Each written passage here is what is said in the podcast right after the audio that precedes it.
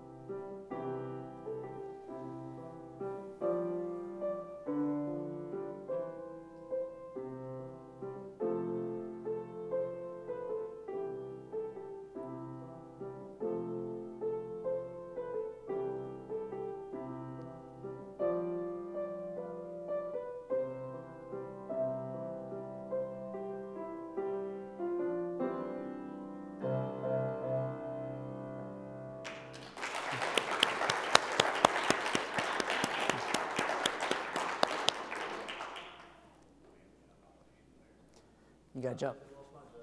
You gotta jump off the stage like that. Yeah. uh, I'll be playing two. I'll be playing a little town of Bethlehem and Angels We Have Heard on High.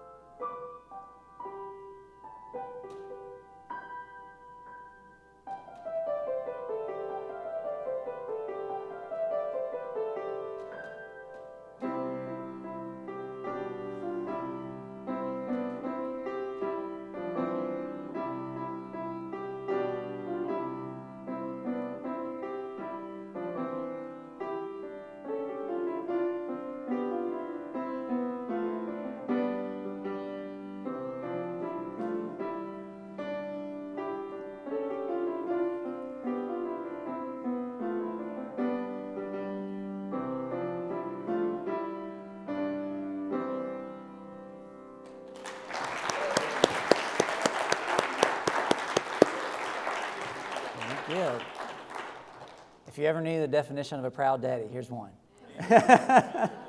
Very good job. Merry Christmas. It's a little Christmas present from our family to yours. So thank you very much for allowing us to, to play that for you guys. And um, we get to hear all the practicing, and we get to prompt a lot of the practicing, and it's, it is just a it's a great gift to get as as they just continue to learn and grow. So so great job, guys. Very good. So okay, this morning. Um, we were going to, the uh, title of the sermon is Actions Speak Louder Than Words. And we're going to be looking at Joseph's obedience um, in, in the Christmas story. So, um, but even before, actually, yeah, let's go ahead and read the passage. Let's stand and read the passage, and then we're going to go into a, do a little skit here. So we're going to be in the uh, Gospel of Matthew, Matthew chapter one, verses eighteen through twenty-five. Matthew chapter one, verses eighteen through twenty-five. Now the birth of Jesus Christ took place in this way.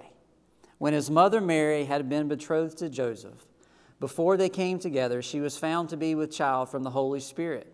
And her husband Joseph, being a just man and unwilling to put her to shame, resolved to divorce her quietly. But as he considered these things, behold, an angel of the Lord appeared to him in a dream, saying, Joseph, son of David, do not fear to take Mary as your wife, for that which is conceived in her is from the Holy Spirit. She will bear a son, and you shall call his name Jesus, for he will save his people from their sins. All this took place to fulfill what the Lord had spoken by the prophet. Behold, the virgin shall conceive and bear a son, and they shall call his name Emmanuel, which means God with us. When Joseph woke from his sleep, he did as the angel of the Lord commanded him. He took his wife, but knew nothing, but knew her not until she had given birth to a son, and he called his name Jesus. Let's pray. Dear God, thank you, Lord, for being in your house this morning, being able to tune in and just be here, and be here with uh, fellow believers on, on this Christmas Sunday, the Sunday before we celebrate the birthday of Jesus. Today is a message of obedience. Obedience to your call and to your will in our lives. So as we open up the Word today, may we see your love written all over it. It's in your Son's name that we pray. Amen. Please be seated. All right. I'd like to ask Tony and Aaron to come up. So let's see. Oh, here it is. All right. All right. So who's getting blindfolded? Yep. Oh, all right. Aaron, Aaron gets blindfolded. All right. So Aaron, you come over here and join me. Tony, you can go stand right over there on that side. Okay. Now th- these are clean and freshly pressed. Renee, Renee, iron. I'm going. I'm going to put them on you. Here you go. There you go. Oh, hopefully it's long enough. Biggest ones we had. I'm going to tie it a knot. I have to wear it all day. Okay, how many fingers am I holding up? Yes. Okay, all right, very good. Okay, all right, you stand right in front of that cord here, so come come forward just a little bit more. There we go. Okay, now, I've got to move a few things. Oh, Chris took that. Yeah, I'm going to use this down here. We can't make this easy.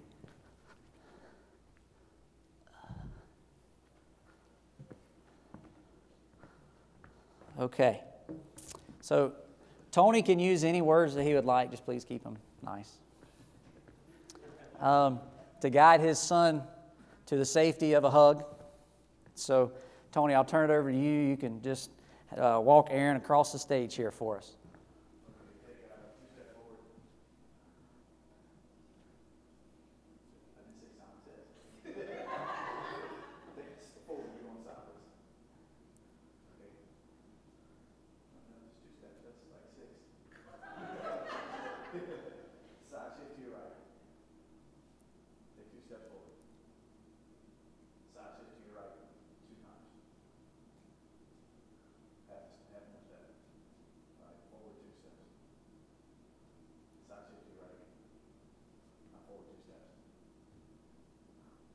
Very good. All right, give him a hand. Yeah, there you go. All right. Thank you guys very much. Appreciate it. Thanks, sir. Oh, they did good. He got them safely across. That was good. Aaron did a pretty good job of bait. Took him a little while to get warmed up there. But he did good. Thank you both again. Thank you both again. So, um, talking about we're going to talk about obedience today and following instructions um, a little bit. But uh, Pastor Huff started last week, and, and he talked about you know how we were you know he only had two points. And as I was reading and, and studying this week, I, I found an outline that I really enjoyed. It fell right into place, and guess how many points it had? Three. Perfect. It was perfect. Three points, and uh, it repeated itself three times. So so the nerdy side of me fell in love with this outline, and so that's what we have today. And so what we're going to look at um, is a pattern. We're going to find a pattern that, that Joseph exhibited um, in the Scriptures here.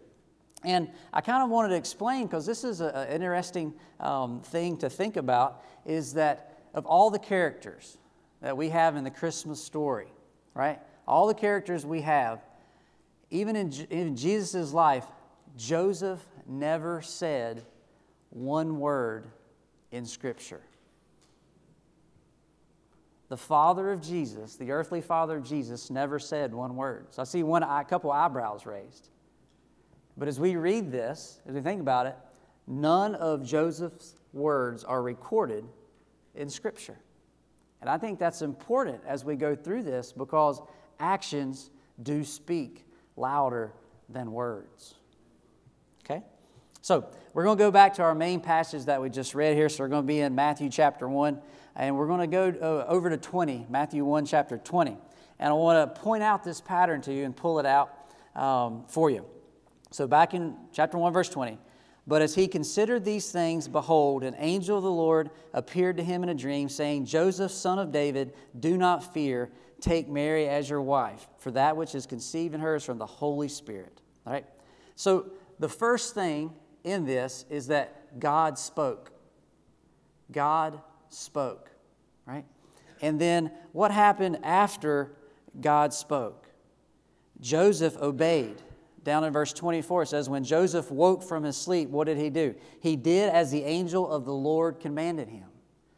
God spoke, Joseph obeyed, and then what happened after that? He obeyed, and God's plan was fulfilled. It says that in verse twenty-two. And all this took place to fulfill what the Lord had spoken by the prophet. Right? God spoke, Joseph obeyed, God's plan was fulfilled. It's a beautiful outline for a sermon, right? But then it repeats itself. So we, we go down, now we have the visit of the wise men in Matthew chapter two, right? The star, the wise men come. We have the portion of the Christmas story with, with Herod that tries to trick them. And then we get to the flight to Egypt in Matthew chapter two, verse thirteen. So go with me now to Matthew chapter two, verses thirteen, and follow along.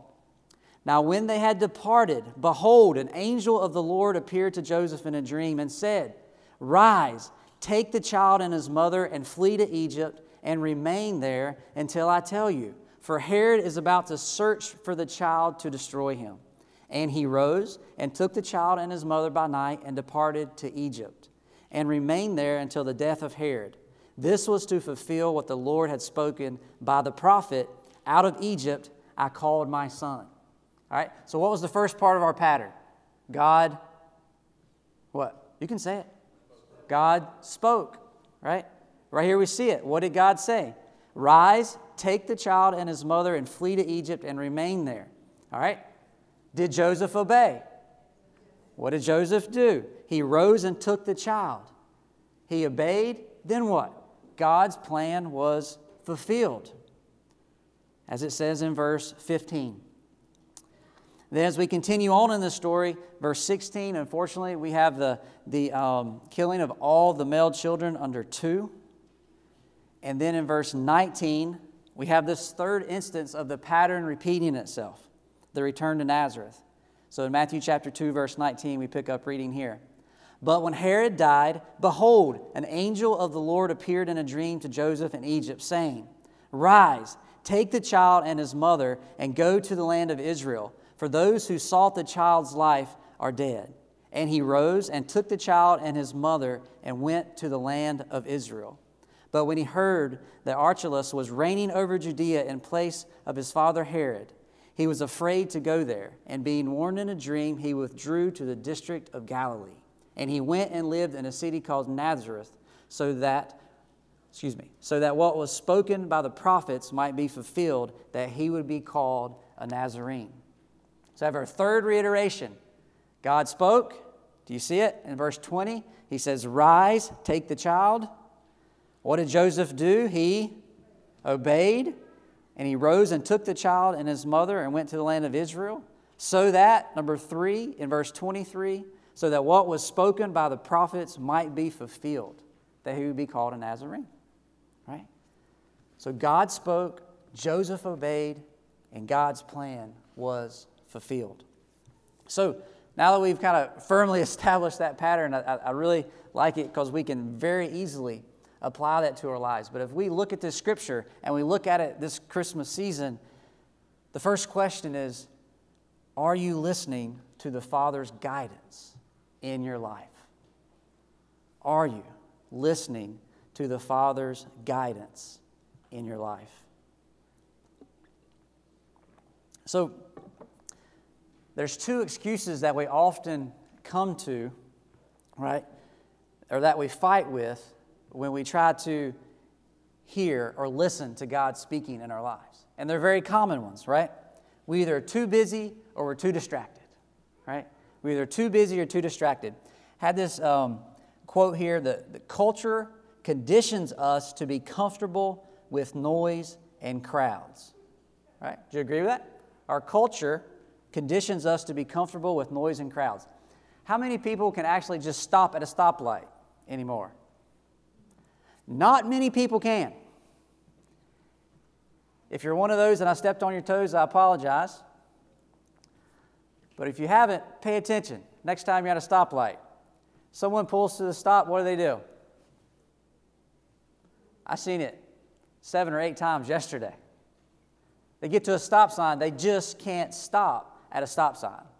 They've got to adjust the radio, they got to check their phone, they got to send a message, they got to read a message. They just can't stop anymore. Even, even games that we play when we're doing something, they like to distract us, right? Some folks are kind of cheap when they purchase games. Me, right? I try to get the cheap version, especially when the kids play. But what happens during those cheap games? Anybody know?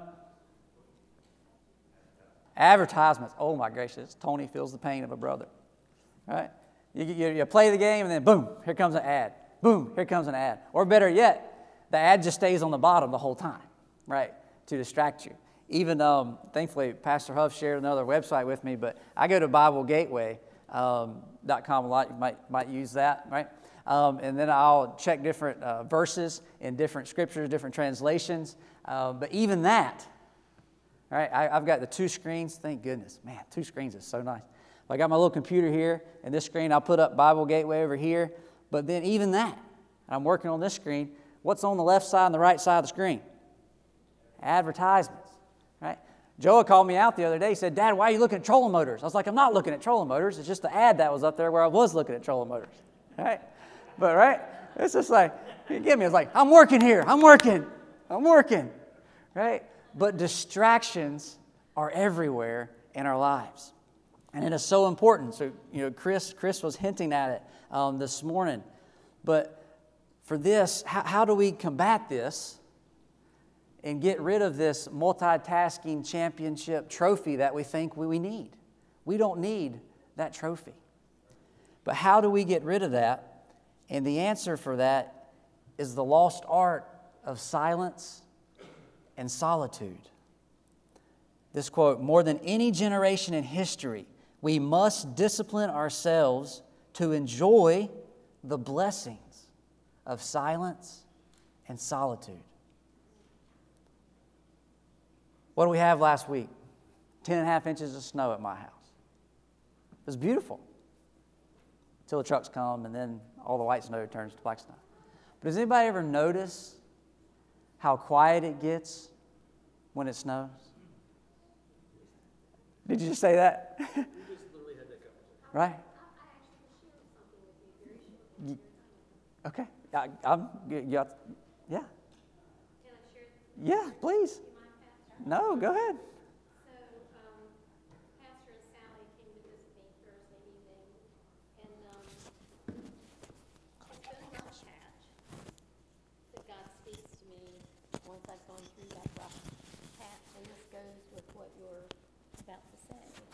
Go ahead. Hope you can hear. I reached out to Pastor the next morning because we were talking the the sound of the snow hitting the ground affects him differently than, you know, Sally and I said that it affected us. Like the stillness of a winter snowfall, silence, but listen. You can hear the snow hitting the ground. I mean, really listen. I hear it. I hear you, Lord.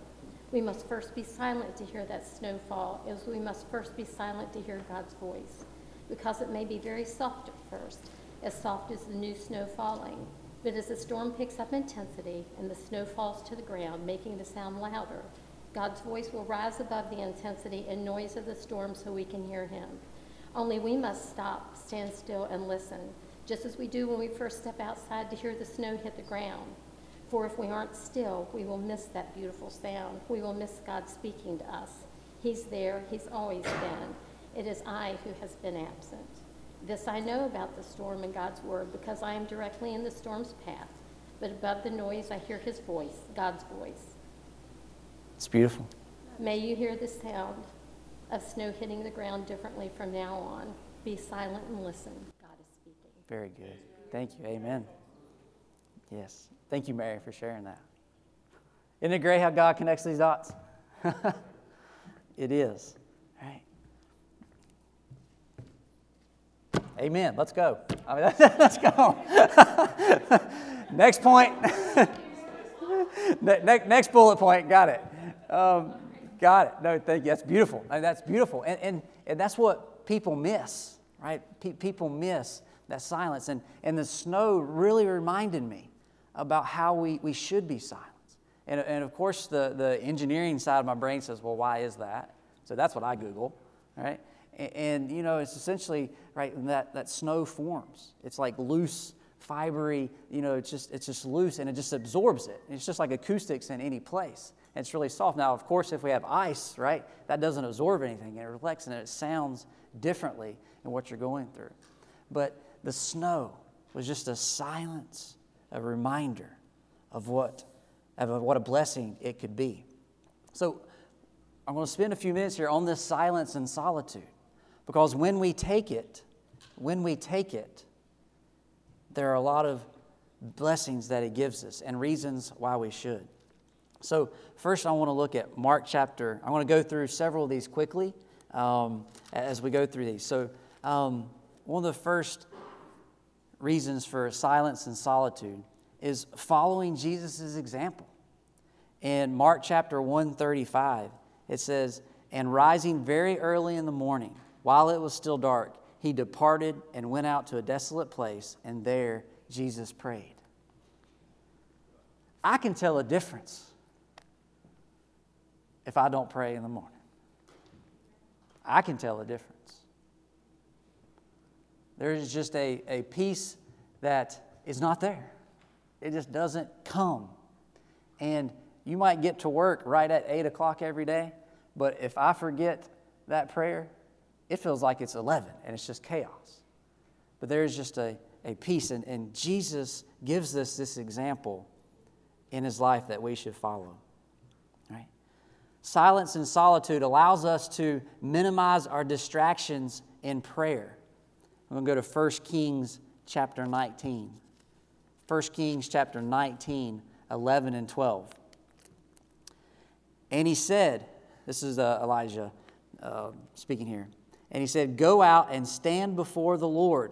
And behold, the Lord passed by, and a great and strong wind tore the mountains and broke it in pieces, the rocks before the Lord. But the Lord was not in the wind. And after the wind, an earthquake. But the Lord was not in the earthquake. And after the earthquake, a fire. But the Lord was not in the fire. And after the fire, the sound of a low whisper." Elijah heard God's voice in a low whisper in this passage here. Now, God's voice can be with us anywhere, but often he speaks to us in a low whisper. And if we're not listening, we'll miss it, just like we miss the snowflakes falling. Solitude and silence is expressing worship to God. In the book of Zechariah chapter two, verses thirteen, it says, "Be silent, all flesh, before the Lord, for he has roused himself from his holy dwelling." It tells us to be silent. Who would have thought that silence is a form of worship? I'm like, well, now my kids better be quiet. Right? No. Silence. And just be there. And think about God. You worship Him in your silence. Silence and solitude expresses our faith in God. We see that in Isaiah thirty fifteen. It says, "For thus said the Lord God, the Holy One of Israel, in returning and rest you shall be saved. In quietness and in trust shall be your strength." We express our faith in God when we trust Him. Silence and solitude, we seek His salvations and salvation. In Lamentations, Lamentations three, verses twenty-five through twenty-six, it says, "The Lord is good to those who wait for Him, to the soul who seeks Him. It is good that one should wait quietly for the salvation of the Lord. It is good for a man that he bear the yoke in his youth. Let him sit alone in silence when it is laid on him." We are physically and spiritually restored. In Mark six thirty-one, it says, "The apostles returned to Jesus and told him all that they had done and taught." And then verse thirty-one says, "And he said to them, 'Come away by yourselves to a desolate place and rest a while.'" And rest a while in silence and solitude. And then finally, for silence and solitude, it allows us to regain, regain our spiritual perspective. Let's look in Luke chapter one, verse twenty. Luke chapter one, verse twenty. Zechariah here, talking about the birth of John the Baptist. Zechariah had a little bit of doubt, right? Had a little bit of doubt in his uh, life that, that him and his wife could still uh, carry a son. But verse twenty, it says, "And behold, you will be silent and unable to speak until the day that these things take place, because you did not believe my words, which will be fulfilled in their time."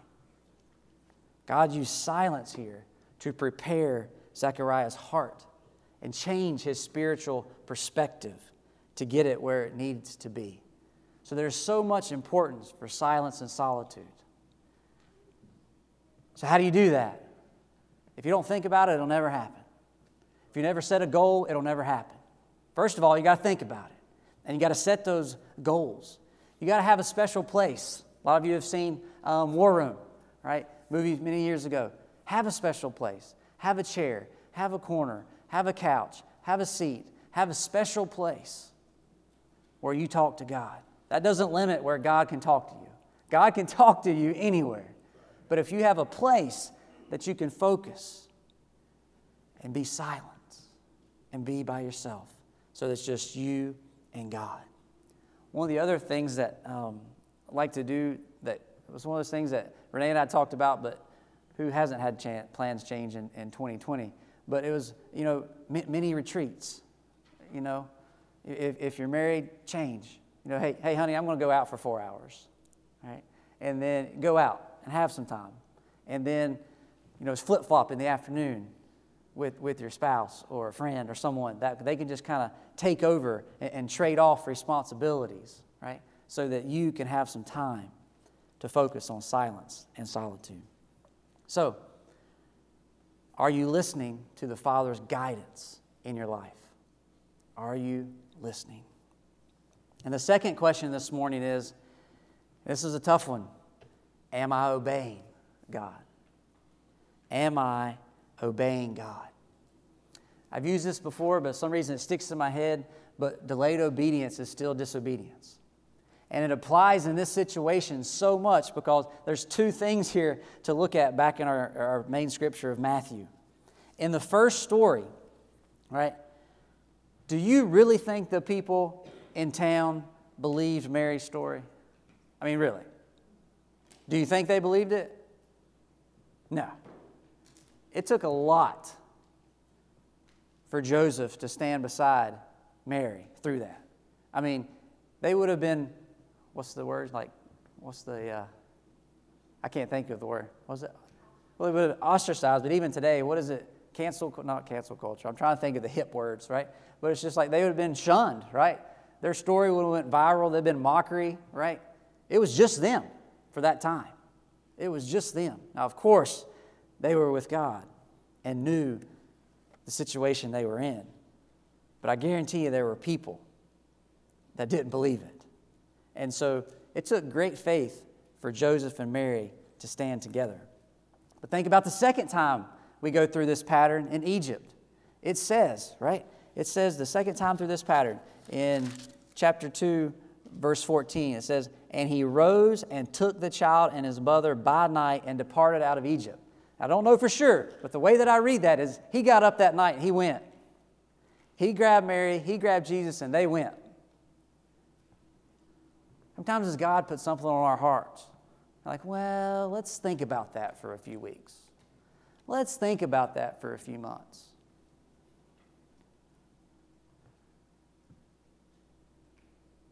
I'm sure God would have worked it out. I know he would have worked it out. But what if Joseph would have said, I don't really want to go today. I don't feel like going today. I don't know what history would have been like. I'm confident God had a plan. But in our lives, it relates so much to us that I can make an excuse. This bed's so comfortable. Oh, they're fifteen minutes away. I've only got ten minutes to get there, right? So are we obeying? Joseph obeyed. Joseph obeyed in both of those situations. Another passage that, that came up that I, that I liked, it says uh, back in Genesis chapter forty-one. Back in Genesis chapter forty-one. It says, Genesis chapter forty-one. Of course, I forgot this one. Let's see if I can find it here real quick.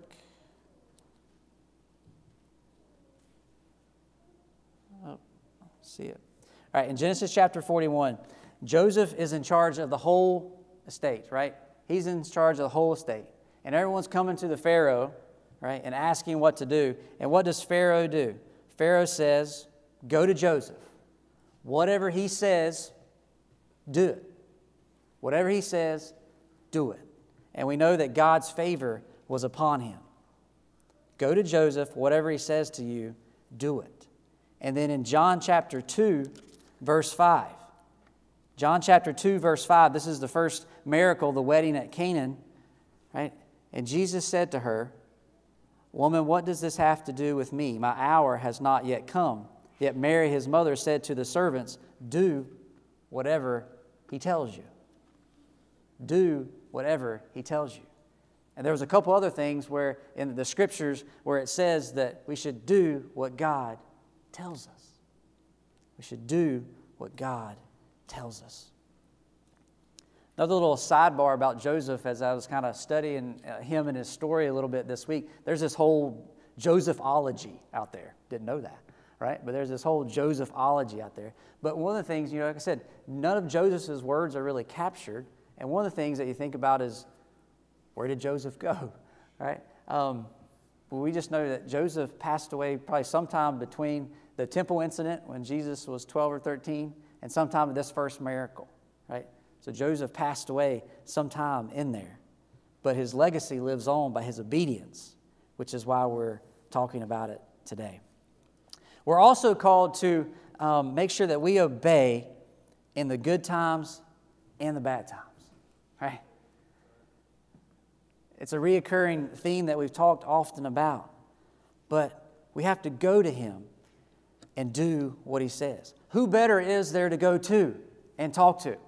Right? Of course, the Bible says, go and seek wise counsel in many of the Proverbs. But who else better to go seek wise counsel from than the Creator of the universe? I can't think of anyone else that I would rather go to and talk to. Because there will be good times and there will be bad times. It's about, I guess, a couple months ago now, we we kind of we had a we had a laughing moment in, in Bible study on Wednesday nights. Just felt like it was time to laugh, and we pulled up a comedian, Michael Junior, and I had this quote about the good times. It says that God wants you to laugh and have fun, but it's the fun you feel good about the next day, not the kind you can't remember, right? The kind of fun that you can have and have fun with it the next day. Even, even Renee and I, we, we said that last night. Serving yesterday was fun. It was fun. It was filling. It was draining by the fact that I had to rouse all four of my kids out very harshly at bed at nine o'clock this morning. It was draining, but it was fun. Life was fun. And we also have to remember, even the good times, the bad, we have the, those bad times as well, but we have to remember, and I can't quote the exact one, and I won't quote it verbatim, but the same God that creates the mountaintops is the same God that creates the valley. And He is with us through both of them. He is with us through both of them. So we must remember to obey in the good times and the bad times. So God spoke, Joseph obeyed, and God's plan was fulfilled for his life. Our first question is, are we listening? The second question is, are we obeying? Because if I'm obeying, then God's plan will be fulfilled for your life. In Psalms chapter forty, verse eight, it says, I delight to do your will, O my God. Your law is within my heart. I delight to do your will. There's a... Um, anybody ever had this little, it's, it's kind of more along the kid-wise, kid, kid-size things, but anybody ever said, I got a secret, but I can't tell you? Right? Everybody ever had that happen to them? I got a secret.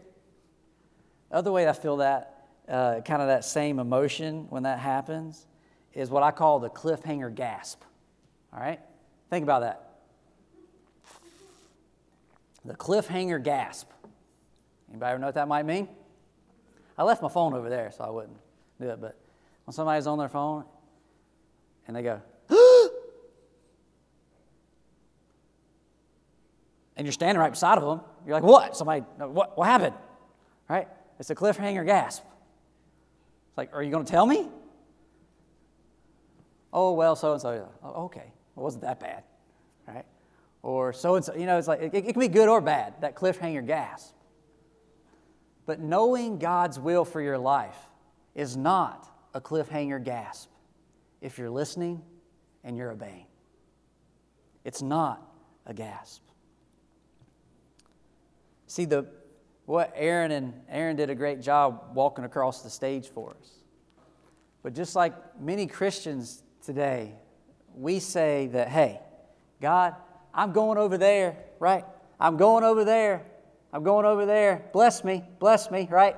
Oh, God, why did you put that in my life? Why did you put that there? You know I want to go over there. Bless me. Bless me, right? That's how we do it. That's how we do it. Why didn't you bless me? We get mad at Him. Versus we didn't listen and say, God, I'm right here. I'm right here. Where do you want me?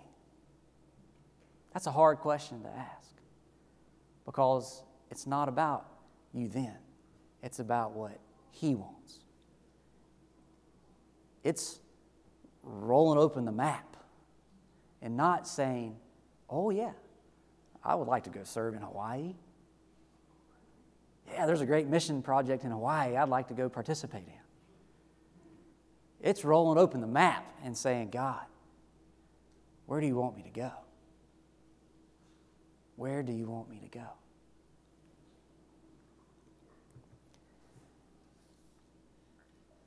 God carries on His work through each one of us. Every dinner is an example of that. But we look at the life of Christ. There was never a doubt, never a doubt in His mind what His will would be. Matthew six twenty-one, it says that He was here to suffer, to be killed and raised on the third day. On Luke nineteen ten, it says He came to seek the lost. In John eighteen thirty-seven, it says He came to tell the truth. In Matthew twenty-two twenty-one, it goes back to our passage today, two twenty-one, and it says, for He came, for He will save His people from their sins. Christ talked with His Father every day, multiple times a day, continuously. And He knew what His purpose was. He knew what His purpose was. I want to throw in a, I always pick on the wise men. Renee was picking me the other, picking on me. I always pick on the Christmas story of the wise men because the wise men didn't come. So every nativity you see, scene you see with wise men, is not right. It's just not right according to Scripture. Yes, we probably have one here. It's typical. It's fine. It's very pretty. Jesus was a toddler when he came. Right? It took them a long time to get there. But the other thing that I want to point out, and we shared it Wednesday, turn with me to Luke chapter two, verses fourteen. And I think I'm going slightly off script, so I don't know if Brian has it, but he's pretty fast. Luke chapter two, verses fourteen. And I want to point this out because it, it, it follows right along. Everybody knows this phrase, glory to God in the highest, and on earth peace, goodwill toward men. Thank you. Peace, goodwill toward men. And then it stops right there. But Luke chapter two, verse fourteen says what? Glory to God in the highest, and on earth peace among those with whom He is pleased. That part is left out. Are we pleasing God? There will never be peace in our life if we're not following God's will for our lives. If we're not listening, if we're not obeying, there will not be peace in our life. This phrase of the Christmas story, glory to God in the highest and on earth peace among those with whom He is pleased. If we're listening, if we're obeying, God will be pleased. The Spirit, Holy Spirit led Christ through the desert, through the temptations in Matthew one four. Paul says that same Spirit is in us. In Romans eight fourteen, He guides us. Jesus found contentment and delight and even joy in fulfilling God's will for His life. And we find that same joy and contentment when we trust in the Spirit to guide us. I said yesterday about yesterday, Renee and I are having fun. But there is so much joy in giving. Very end, almost like probably twelve fifteen, there was a young couple that came and said, hey, did we make it? Did we make it? And Renee could tell the story better than I can. I'm not going to steal it. But she said, Renee said, oh, yeah, yeah, we still got everything. The looks on both of their faces just, ah, we made it. We made it. And then it was even deeper. And she said, well, hey, my sister doesn't have this. I don't want, we don't want to take advantage of this. Just, can we get two? And Renee said, sure. And then the tears started to roll. That's joy. When we get to be the hands and feet of Christ. It's absolutely joy. And it is the greatest present you could ever give. The greatest one. I'll go fight with Jelf and say that Froot Loops could be the greatest present you could ever give. And if you don't remember, the bag's gone now.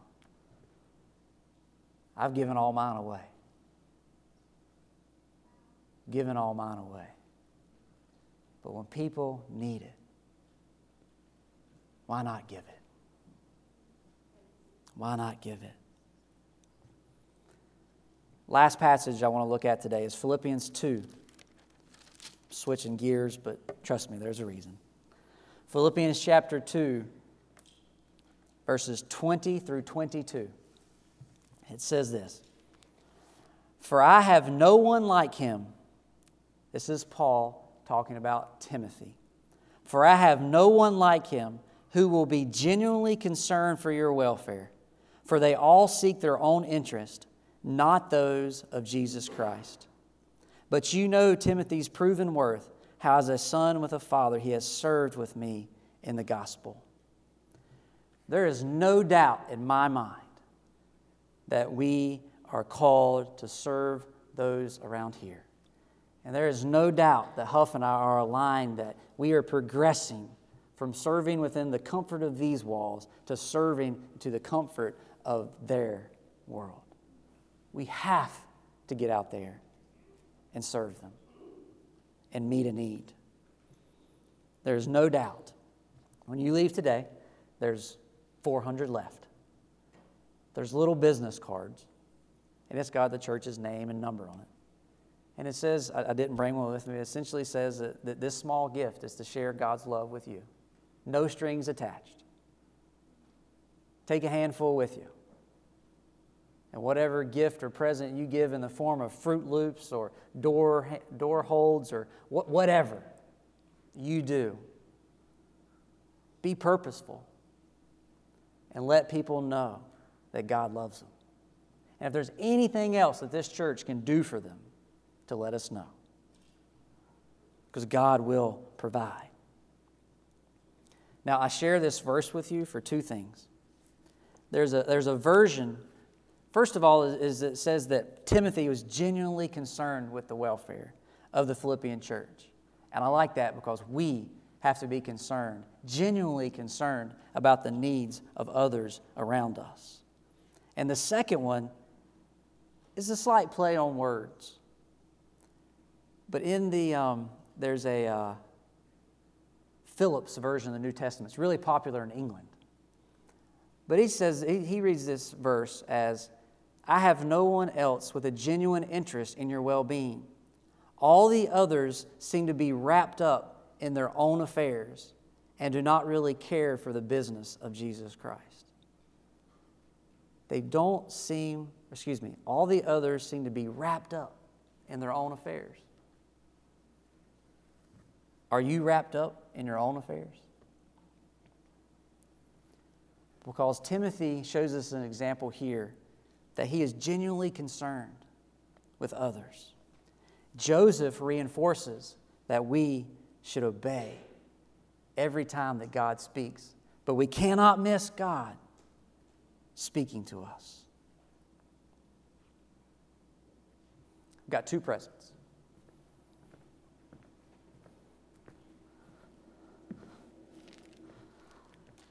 I wrap passages about like this.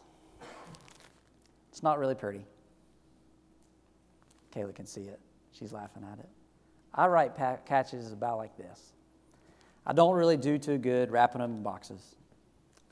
There was a gentleman at church in North Carolina, and Renee for that matter, wraps them much better than I do.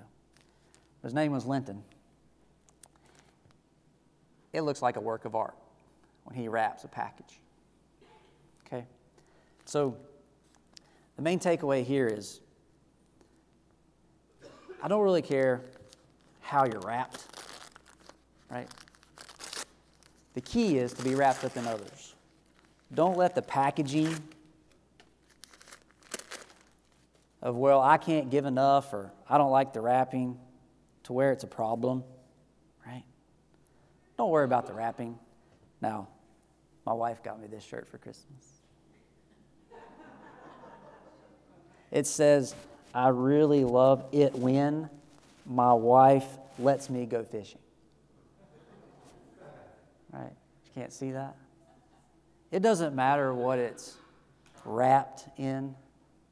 What matters is that it's wrapped. And we're wrapped in service to other people.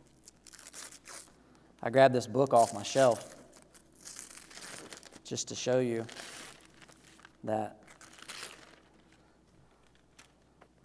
there's a lot of, it says, caring for people God's way.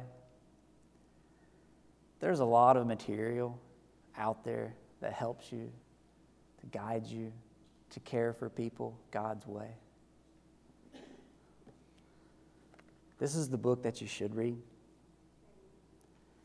If you've got time to read these, and this is based on this, you'll be just fine.